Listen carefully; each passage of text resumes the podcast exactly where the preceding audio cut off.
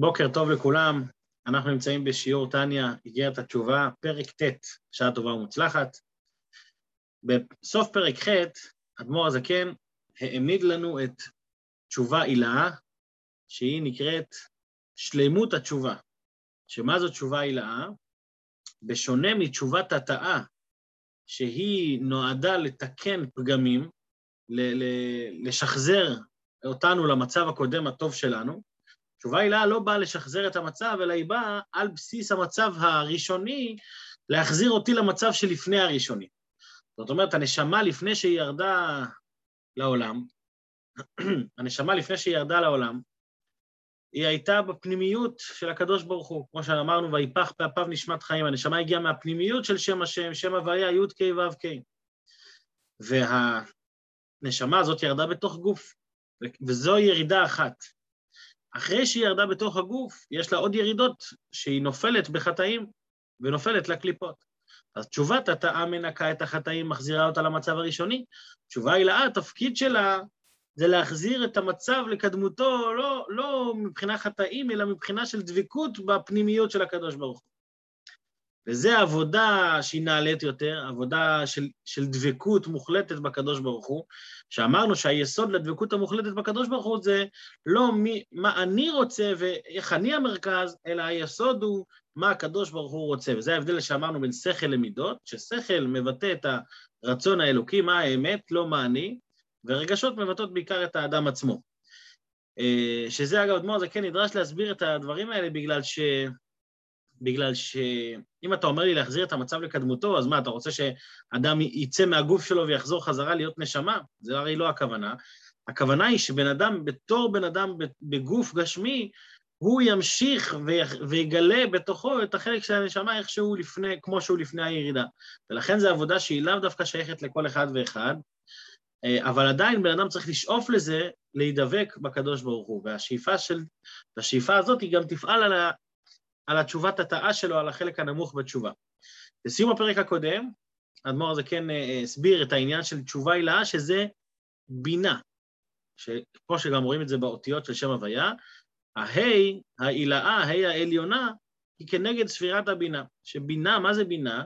בינה זה התפשטות והרחבת ההבנה, הרחבת ההשכלה, והיא לא נועדה רק כדי להתפשט ולהתרחב בתוכה, אלא היא נועדה בעיקר כדי להשפיע את זה הלאה למידות. לכן בינה נקראת בין י"ק, למה? כי י"ק זה האותיות שמרמזות על החוכמה והבינה האלוקיים, והמטרה והתכלית שלהם זה שיהיה מזה בן, שיהיה מזה תולדות, ומה זה התולדות מאהבה ויראה? מ, סליחה, מה זה התולדות מחוכמה ובינה? זה אהבה ויראה. תחילו ורחימו, וכמו שאמרנו, תחילו ורחימו דקוד שבריחו. תחילו ורחימו דקוד שבריחו, זה אומר שזה אהבה ויראה שהם לא מצד מה האדם רוצה, אלא מצד מה אלוקים רוצה. זה כן רגשות, אבל רגשות שמושתתות על שכל. את הנקודה הזאת אדמו"ר הזה כן בא לפתח בפרק ט', מה זאת אומרת שזה רגשות שמושתתות על שכל, ומה ההבדל בין רגשות כאלה לרגשות רגילים. אה, ועל הדרך אדמו"ר הזה כן יענה לנו גם על שאלה, אם אתה בעצם מדבר איתי על להשיב את ההי העליונה, ספירת הבינה, אז למה נוגע לי להבין שבינה זה בין י"ק, זה התולדות, הרי מה זה התולדות? זה המידות, והמידות איזה אות זה בשמות, בשם, בשם של שם הוויה? זה אות ו', האות ו' היא כנגד המידות. אם כן, מה הקשר בין תשובה הילאה לבין המידות, לבין הו'? כי זה כבר אות אחרת, זה כבר, כבר המשכה אחרת. אז איך זה נכנס בתוך תשובה הילאה? בשביל זה הוא בא להרחיב את אריכות הביאור בפרק ט', בחלק השני של פרק ט', בסיום שלו, הוא יחזור לנקודה שדיברנו בפרק ד', איך תשובה הילאה היא דווקא זו ש, אה, אה, שמכפרת, שמתקנת אצל האדם את הפגם של פגם הברית, שאמרנו שאפילו שהם שקולים כעבודה זרה, גילוי הראיות שפיכות דמים, שתשובה רגילה לא מועילה בזה, אז בסיום הפרק הוא יבאר איך התשובה הילאה, בהתאם למה שהתבאר בפרק הזה, היא גם מתקנת את הפגם החמור הזה. אז בואו נצא לדרך לאט לאט, ובעזרת השם נעשה ונצליח, יש לנו פרק שלם בשיעור של היום, מקווה שנצליח את הכל בנחת. פרק ט' וביאור העניין. עכשיו הוא בא לבאר את מה שדיברנו על, בין, על ה', על תשובה הילאה, שזה כנגד הבינה בין י' ק'. וביאור העניין כמו שכתוב בזוהר הקדוש ותיקונים בכמה מקומות. דבינה היא תשובה הילה.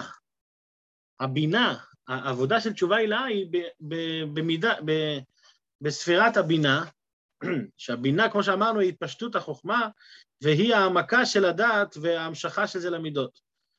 ולכן, אומר אדמו"ר הזקן, הוא מביא איזה פסוק, והאם רובצת על האפרוחים וכו'.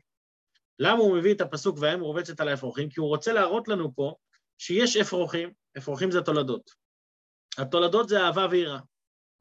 כדי שאהבה ויראה יהיו אהבה ויראה עם תוקף, עם, עם, עם נצחיות, שאם יהיו קיימים באמת, חייב להיות שהאם תהיה רובצת על האפרוחים. מה זה האם? האם זה הבינה. אתם יודעים שחוכמה ובינה כנגד אב ואם, אז האם, הבינה, היא משפיעה כל הזמן על האפרוחים. ברגע שהרגשות של האדם, עוד מעט הוא יפתח את זה, אני רק אגיד את זה בעל פה, ברגע שהרגשות של האדם, שמבטאות את המציאות שלו, הן באות מצד עצמם לבד, בלי שום הכוונה של הבינה, אז הם יכולים לאבד את הנקודה, הם יכולים ל- ל- ללכת למחוזות שהם לא אמורים להיות שם. אבל כדי שהאפרוחים יגדלו כמו שצריך, צריך להיות שהאם תהיה על האפרוחים. הבינה, כמו שאמרנו שהבינה מייצגת את ההתבטלות כלפי האור האלוקי, ולא מי אני, אלא מה הרצון, מה האמת, ברגע שמה שמנחה אותי, הקו שמנחה אותי תמיד זה מה האמת, אז גם הרגשות שלי הם יהיו רגשות שהם אה, מוכוונים כלפי הכוונה העליונה. ולכן זה נקרא דחילו ורחימו, הנה פה כמו שאמרנו כאן, אה, אה, בפרק הקודם, דחילו ורחימו דקודשו בריחו. למה? כי האהבה ויראה, מצד עצמם, אהבה ויראה זה לא דבר שלילי, זה דבר טוב, אבל הוא חייב להיות מושתת על הבינה, הוא חייב להיות מושתת על יסודות של שכל ויסודות של קבלת עול, יסודות של התבטלות כלפי האור האלוקי, כלפי הקדוש ברוך הוא, וכך יהיה להם גם קיום אמיתי. אז זה מה שהוא אומר, שבינה זה תשובה הילאה, כי הבינה, ולמה זה תשובה הילאה? כי זה גורם ומשפיע על האפרוחים, על התולדות. דהיינו, זה מה שהוא אומר עכשיו, דהיינו, שעל ידי שמתבונן בגדולת השם. עכשיו פה אנחנו, אנחנו נכנסים לנושא שגם דיברנו עליו בהרחבה גדולה בליקוטי המרים. אולי נגיד עוד מילה בעל פה ונקרא את זה בפנים. ב, ביחס בין החוכמה ובינה לבין התולדות, לבין הרגשות, אז יש לנו שני חלקים, מה קורה עם הרגשות של האדם. החלק הראשון זה רגשות טבעיים. זאת אומרת, המידות, המידות הטבעיות שיש לאדם, כמו שאמרנו, שכל יהודי הוא קשור בקשר נצחי לקדוש ברוך הוא, מי שזוכר בפרק י"ח בתניא, שכל יהודי הוא קשור, אהבה מסותרת יש לו. לא משנה מה הוא, מי הוא ואיפה הוא, יש לו את זה. זה נקרא אהבה טבעית. אבל יש, בשונה מאהבה טבעית, יש אהבה שכלית, שזה מה שבואר עד פרק י"ח, פרק ט"ז, י"ז, שאהבה שכלית זה אהבה שאדם מוליד אותה בכוחו, זאת אומרת, על ידי ההתבוננות והעמקת הדעת הוא מוליד שכל חדש. עכשיו, כאן כשאנחנו מדברים, זה, זה מה שלמדנו בתניא, בליקוטי המרים. כאן, שאדמו"ר זה כן מדבר על איך מעוררים תשובה עילאה, שהיא תשובה של הבינה, תשובה של הבינה זה התבוננות כזו שמולידה מידות, אבל זו התבוננות מעמיקה.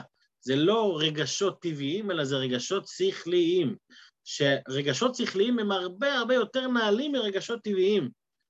כי הרגשות האלה הם באו מהעמקה של הדעת, הם באו מה, מהפנימיות של האלוקות, והם מבטאים גם כל הזמן את הרצון האלוקי ולא מה אני, מה אני חושב. בואו נראה את זה בפנים שוב. דהיינו, שעל ידי שמתבונן בגדולת השם, בהעמקת הדת, ומוליד מרוח בינתו דחילו וריחימו שכליים, ובטוב טעם ודת, זאת אומרת, יש לו פה, הוא נכנס לעניין והוא ממש מוליד אהבה חדשה, כעניין שנאמר, לאהבה את השם אלוקיך משום כי הוא חייך וכולי. זאת אומרת, למה הוא אוהב אותו? לא בגלל שזה טבוע בו, בנשמה, אלא כי הוא, כי הוא הגיע לזה, הוא הגיע לזה בעצמו. כמו שאמרנו פעם, יש זה כלי וענווהו, אלוקי אבי וארוממנו. שזה כלי שהגעתי לזה בעצמי, זה לא אלוקי אבי. אז אני לא מרומם אותו ממני, אלא וענווהו, אני והוא אחד. זה רמה גבוהה הרבה יותר. וזה מה שהוא אומר, ולא די לו באהבה טבעית המסותרת לבד וכולי. הוא יכול להסתפק ברגשות הטבעיים שלו, אבל הוא אומר, אני לא מסתפק ברגשות הטבעיים, אני רוצה את הקדוש ברוך הוא בעצמו, על ידי ש... שהוא יהיה כלי, שהוא יהיה אל שלי, שאני התבוננתי ואני הגעתי אליו. אז זה בנוגע לאהבה. זה, זה החלק של אה, אה, רחימו. מה הם התחילו? וכן ביראה, ויראה ופחד או בושה וכולי כנודע. זאת אומרת, גם הרגשות של אהבת השם וגם הרגשות של יראת השם, אני לא נותן להם להיות רק רגשות uh, טבעיים, ספונטניים. כי הספונטני לפעמים הוא מתגלה, לפעמים לא, אני לא תמיד יכול לשלוט בזה. האהבה ויראה השכליים הם עמוקים יותר.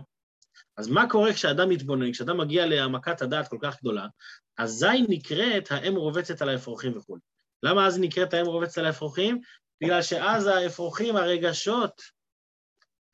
אגב, אבא של הרבי, אה, רב לוי'ק, אז הוא מעיר פה שלמה האדמו"ר הזקן משתמש דווקא בדוגמה של אפרוחים. למה לא להשתמש בדוגמה אחרת? אה, אם, אם ובנים, למה דווקא אפרוחים? מה יש פה באפרוחים? זה אומר שאפרוח זה בגימטריה אה, חסד וגבורה, שהם עיקרי המידות. אפרוח בכתיב חסר, לא משנה עכשיו בדיוק איך, אבל גימטריה חסד וגבורה עם הכולל. זה ביור אחד. ביור שני שהוא אומר שהאפרוחים, האפרוחים זה בעצם אותיות יראה. כן, יש פה אותיות י', ר', א' וה', ונשאר לנו ח', האפרוחים בלי ו'. נשאר ח' ופ', שזה חסד ופחד. לא משנה, זה, זה כאילו רמזים, רמזים של רב לוי, למה דווקא אפרוחים. אז, אבל מה התוכן של העניין? לא רק הרמזים, התוכן של העניין הוא שמתי הרגשות הם, הם בכיוון הנכון, כשהם מוכוונים על ידי האם, על ידי הבינה. והנה, עיקר האהבה הוא הידבקות רוחה ברוחה. מה המטרה בעצם של כל ההתבוננות הזאת? למה אדם מתבונן? שוב, אנחנו, אני רק רוצה להזכיר, אנחנו נמצאים באמצע עבודת תשובה הילאה. תשובה הילאה זה אדם שרוצה לדבוק בהשם. הוא לא, רוצה, הוא לא מחפש רק לכפר על פגמים, הוא רוצה להידבק, לחזור לשורש שלו, למקור שלו. אז כדי לחזור לשורש של המקור, קודם כל הוא מפעיל את איזה כוח בנפש? את כוח הבינה. כי הוא צריך באמת לה, לה, להוליד איזשהו רגש של דבקות. והדבקות הזאת, האהבה, הרגש של אהבה, הרגש של יראה, זה להידבק בקדוש ברוך הוא בתכלית. והדבקות בתכלית, מה זה דבקות בתכלית? זה להגיע לרמה כזאת, כמו שאומר בזוהר, הצטדבקות רוחה ברוחה. זה אומר שהוא, שהוא, שהוא מחבר את הפנימיות שלו עם הפנימיות של האלוקות. שוב, חשוב להבין שזו דרגה גבוהה, זה לא משהו שהוא ככה על הדרך. להוליד אהבת השם, זה לא כל אחד מסוגל לזה. לכן אדמו"ר הזקן שם אחר כך העריך בתניא, בפרק י"ח, כמה שזה, יש אהבה מסותרת ואהבה טבעית, כי לא כל אחד יכול להגיע באמת לדרך הארוכה בתניא. אבל לפחות לדעת את זה, זה כבר משהו. אז לכן נמשיך באדמו"ר הזקן, והנה, עיקר האהבה היא דבקות רוחה ברוחה. כמו שכתוב, ישקני מנשיקות פיהו וכולי כנודע. שמה זה נשיקות פיהו? במושג של נשיקה יש פה, יש פה מעבר של הרוח, הפנימיות של האדם, לרוח הפנימיות של האדם השני. זאת אומרת שיש פה אה, אה, פנימיות בפנימיות. זה באדם למטה, ועל דרך זה כשאדם רוצה להתחבר לקדוש ברוך הוא, אז הוא רוצה שתהיה לו הידבקות רוחה ברוחה. הוא רוצה שיהיה לו, הפנימיות שלו, שתהיה מחוברת לפנימיות של הקדוש ברוך הוא. ועל זה נאמר, על אותו רצון הזה נאמר, ובכל נפשך. אני רוצה שלא רק, לא רק חיצוני, לא רק שיהיה לי חיבור, למשל כשבן אדם עושה מצוות, מקיים מצוות, אז החיבור הוא חיצוני, מה לעשות? לא, זה לא הפנימיות שלי, אני, אני עושה עכשיו ציווי. עשיתי, הנחתי תפילין, עשיתי, הלכתי לפה, הלכתי לשם, נתתי צדקה. זה פעולה חיצונית, זה לא אני בעצמי. אני רוצה אבל שיהיה בכל נפשך. מה זה בכל נפשך? שהם הם כל חלקי הנפש. שכל ומידות ולבושיהם, מחשבה, דיבור ומעשה, אני רוצה לדבקה כולן, בו יתברך. דהיינו, המידות במידותיו יתברך, הוא רחום וכולי. זה כתוב, כתוב בתורה, כן? ו, אה, ולדבקה בו. אז אומרים, מה זה לדבקה בו? איך אפשר, איך אפשר לדבוק בקדוש ברוך הוא? אז רש"י אומר, ידבק במידותיו. מה הוא רחום, אף אתה ירחום, מה הוא חנון, אף אתה יחנון, מה הוא גומל חסדים, אף אתה גמול חסדים. זאת אומרת שהדרך להידבק בקדוש ברוך הוא זה להתנהג כמוהו, כמו שהוא, יש לו את המידות שלו, את החסד, גבורה ותפארת וכולי שלו, גם אתה תפעיל את המידות שלך. אז אומר בן אדם, אני רוצה שכל החלקים בנשמה שלי יהיו דבוקים. זה תשובה הילאה, אני רוצה לשוב למקור שלי ברמה הכי עמוקה. ומה זה ברמה הכי עמוקה? שזה יקיף את הכל. גם את המחשבות, גם את הדיבורים, גם את המעשים, גם את המידות. ויותר מזה, לא רק את המידות, אלא הוא אומר, הולך יותר למעלה. גם השכל, והשכל בשכלו וחוכמתו יתברך, הוא עיון התורה. דאורייתא וחוכמה נפקא. זאת אומרת, המידות שלי זה על ידי איך שאני, איך שאני מתנהג, איך שאני מפעיל את הרגשות. אבל אני רוצה למעלה מזה, אני רוצה להידבק גם בשכל. שהשכל, איך, איך, איך דבקים בשכל? כשמפעילים את כוח השכל בקדושה. כוח השכל בקדושה זה לימוד התורה. כשאדם לומד תורה, ולומד תורה מתוך עיון, מתוך יגיעה, אז הוא מחבר את השכל שלו עם השכל האלוקי.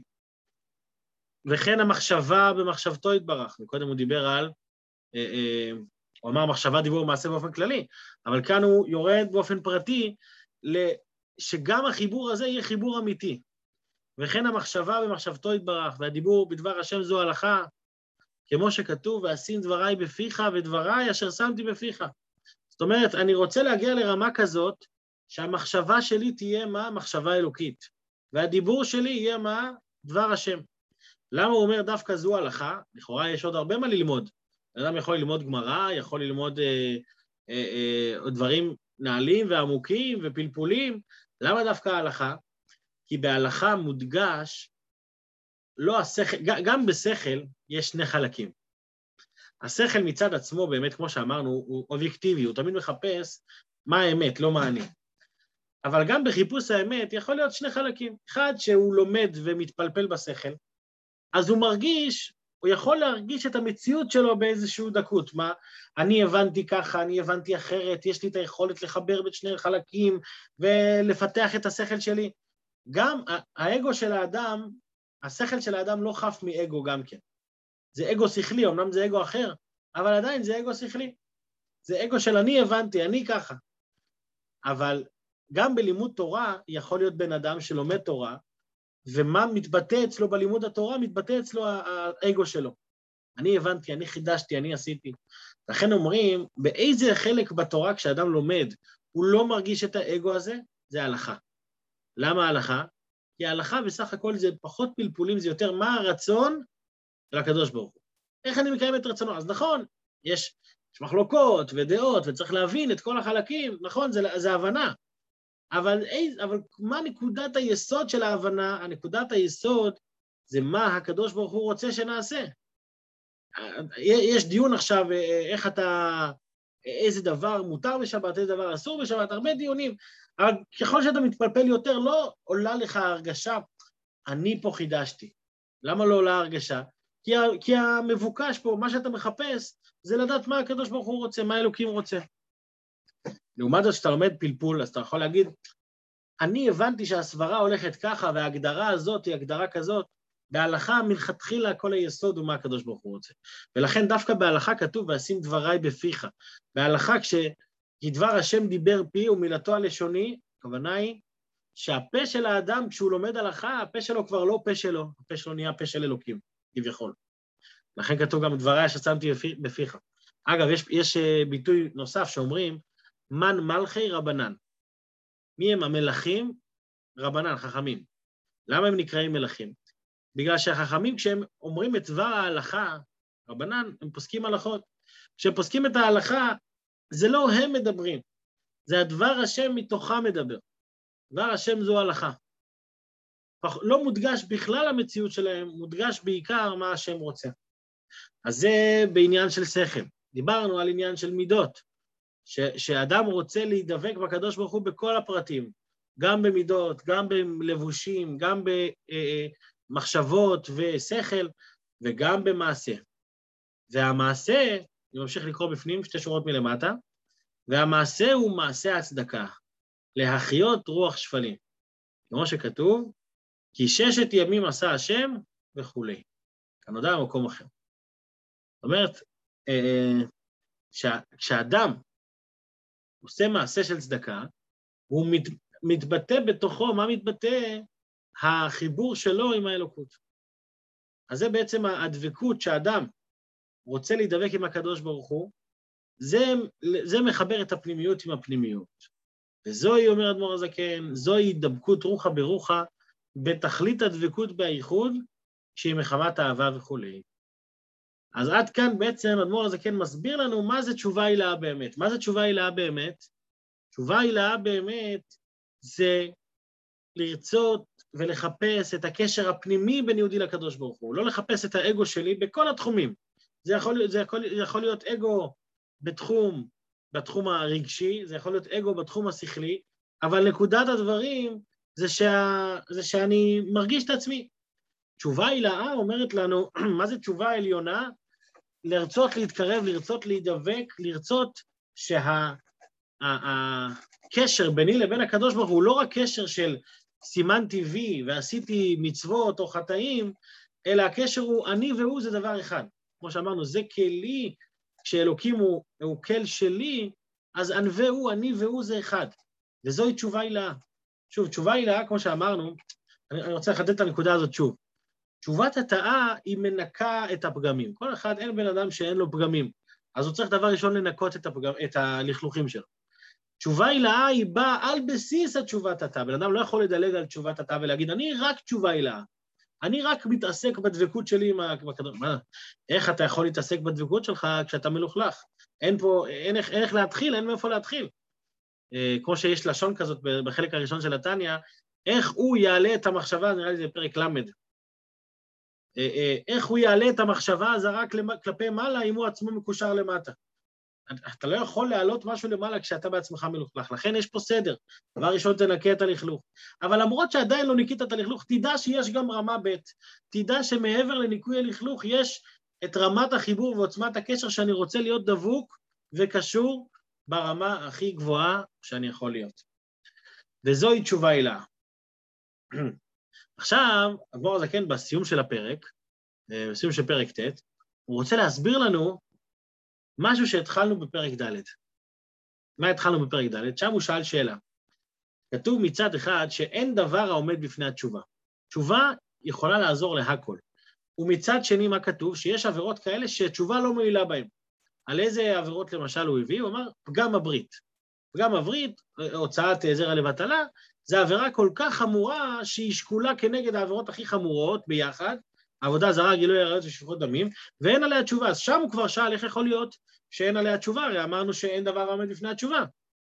ומה הייתה התשובה שלו? שנכון, בפני תשובת התאה זה לא עומד, אבל בפני תשובה הילאה זה כן עומד. וכאן אנחנו רוצים להבין את הדבר הזה. למה אנחנו צריכים להבין את זה? בגלל שכל מה שהסברנו עד עכשיו זה שתשובה הילאה היא לא, היא לא קשורה לפגמים. תשובה הילאה זה בכלל קשר אחר לגמרי.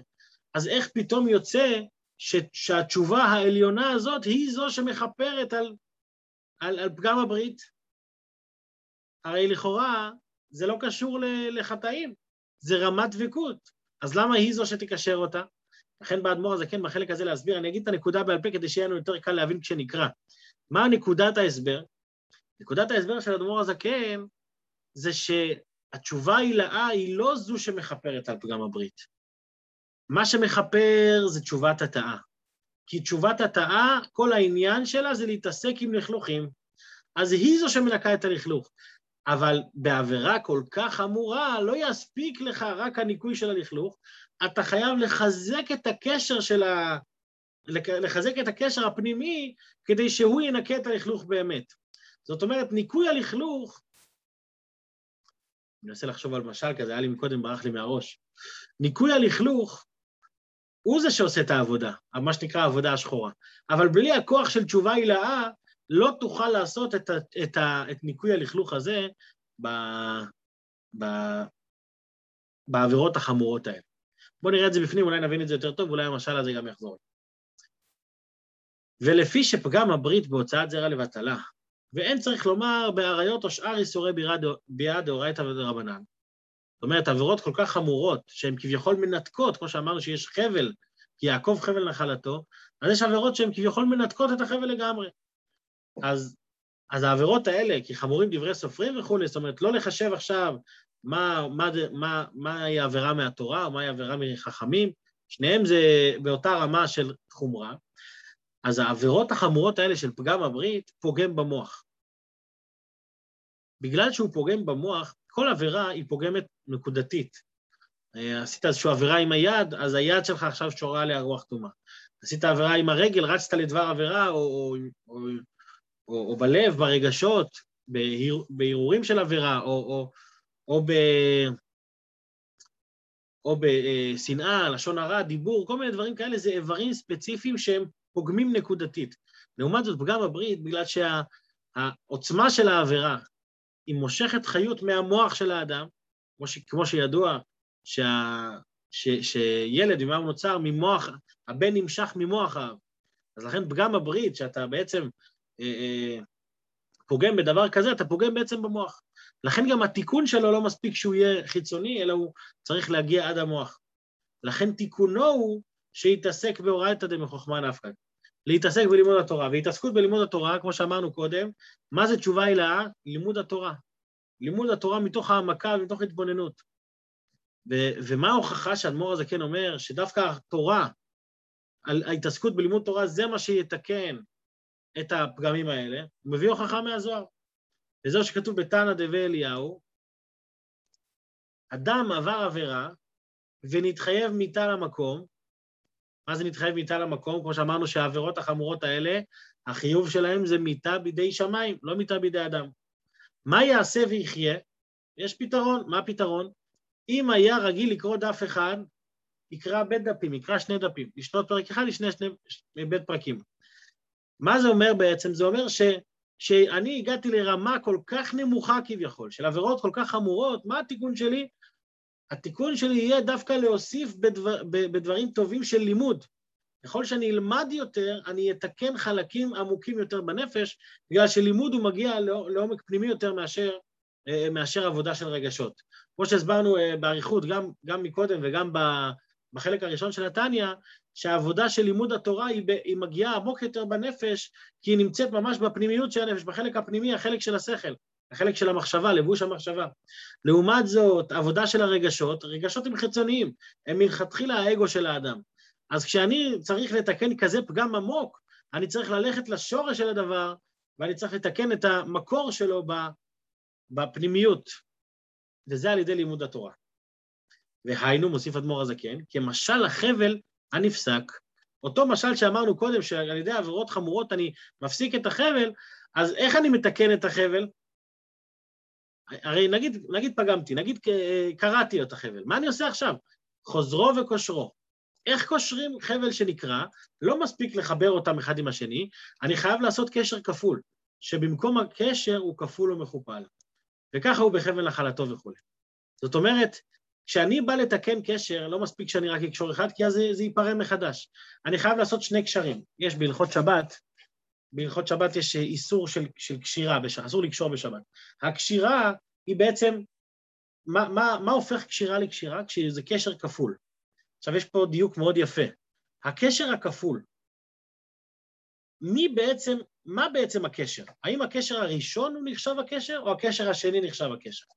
התשובה היא שהקשר השני שעשיתי הוא חיזק את הראשון. מה בעצם הקשר? הקשר, אני מדבר עכשיו על קשר של שרוך אפילו, קשר של חוט. כשאני קושר את השרוך ושם עליו אחר כך עוד קשר חזק, אז הקשר החזק שלמעלה הוא לא נועד להיות זה שקושר את הנעל, אלא הוא נועד לחזק את הקשר הראשון שהוא זה שקושר את הנעל. אז מה בעצם הקשר החזק לקשר הראשון? אדמו"ר הזה כן לא סתם מביא את המשל פה עכשיו עם החבל, למה הוא לא סתם מביא את זה? בגלל שתשובה הילאה, תשובה הילאה זה הקשר החזק שלמעלה. אבל מה המהות של הקשר החזק שלמעלה? לחזק את הקשר שלמטה. ומהו הקשר שלמטה? תשובת התא. תשובת התא זה התשובה הנמוכה, ההתעסקות עם הלכלוכים, נכון שזה להתעסק כביכול בקטנות, אבל שם נמצא הקשר החזק. אני משתמש בגיבוי של תשובה הילאה, בגיבוי של לימוד התורה, בגיבוי של האור הרוחני החזק הזה, כדי לחזק את הקשר הבסיסי הראשון. לכן האדמו"ר הזה כן מדייק פה בעניין הזה, כי הוא רוצה להבהיר לנו. אתה לא יכול לנתק את תשובת התאו מתשובה הילאה ולהגיד, תשובה הילאה היא חיה בפני עצמה, אני רק אלמד תורה כל היום, וזה יתקן לי את כל החטאים שלי. לא, לא, לא, מה פתאום? אתה צריך להתעסק בתשובת התאה, אתה צריך גם, גם באמת לנקות את הלכלוכים כפשוטו. אבל כדי שניקוי הלכלוכים יהיה חזק, אתה צריך גם להוסיף בלימוד התורה ולהוסיף... זאת אומרת, זה גם וגם. בן אדם לא יכול להגיד, זה, אוקיי, אני לוקח על עצמי נקודה אחת ועם זה סיימתי.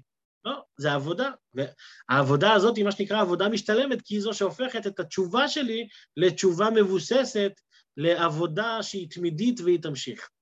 אז אני משלב תמיד גם את התשובה הנמוכה, ויחד עם זה את התשובה העליונה, התשובה העילאה, שהיא תקשור לי את הקשר החזק, היא תהיה הקשר הכפול שיחזק לי את העבודה שלי. אני רואה שנגמר לנו הזמן, בואו נסיים את הפרק. וזהו שאמר הכתוב, בחסד ואמת יכופר עוון. מה זה חסד ואמת? חסד זה הרגשות, עולם הרגשות, ואמת זה עולם השכל. ואין אמת אל התורה. אז, אז אני צריך קשר כפול, אני צריך לעבוד על שני המצבים האלה בבת אחת.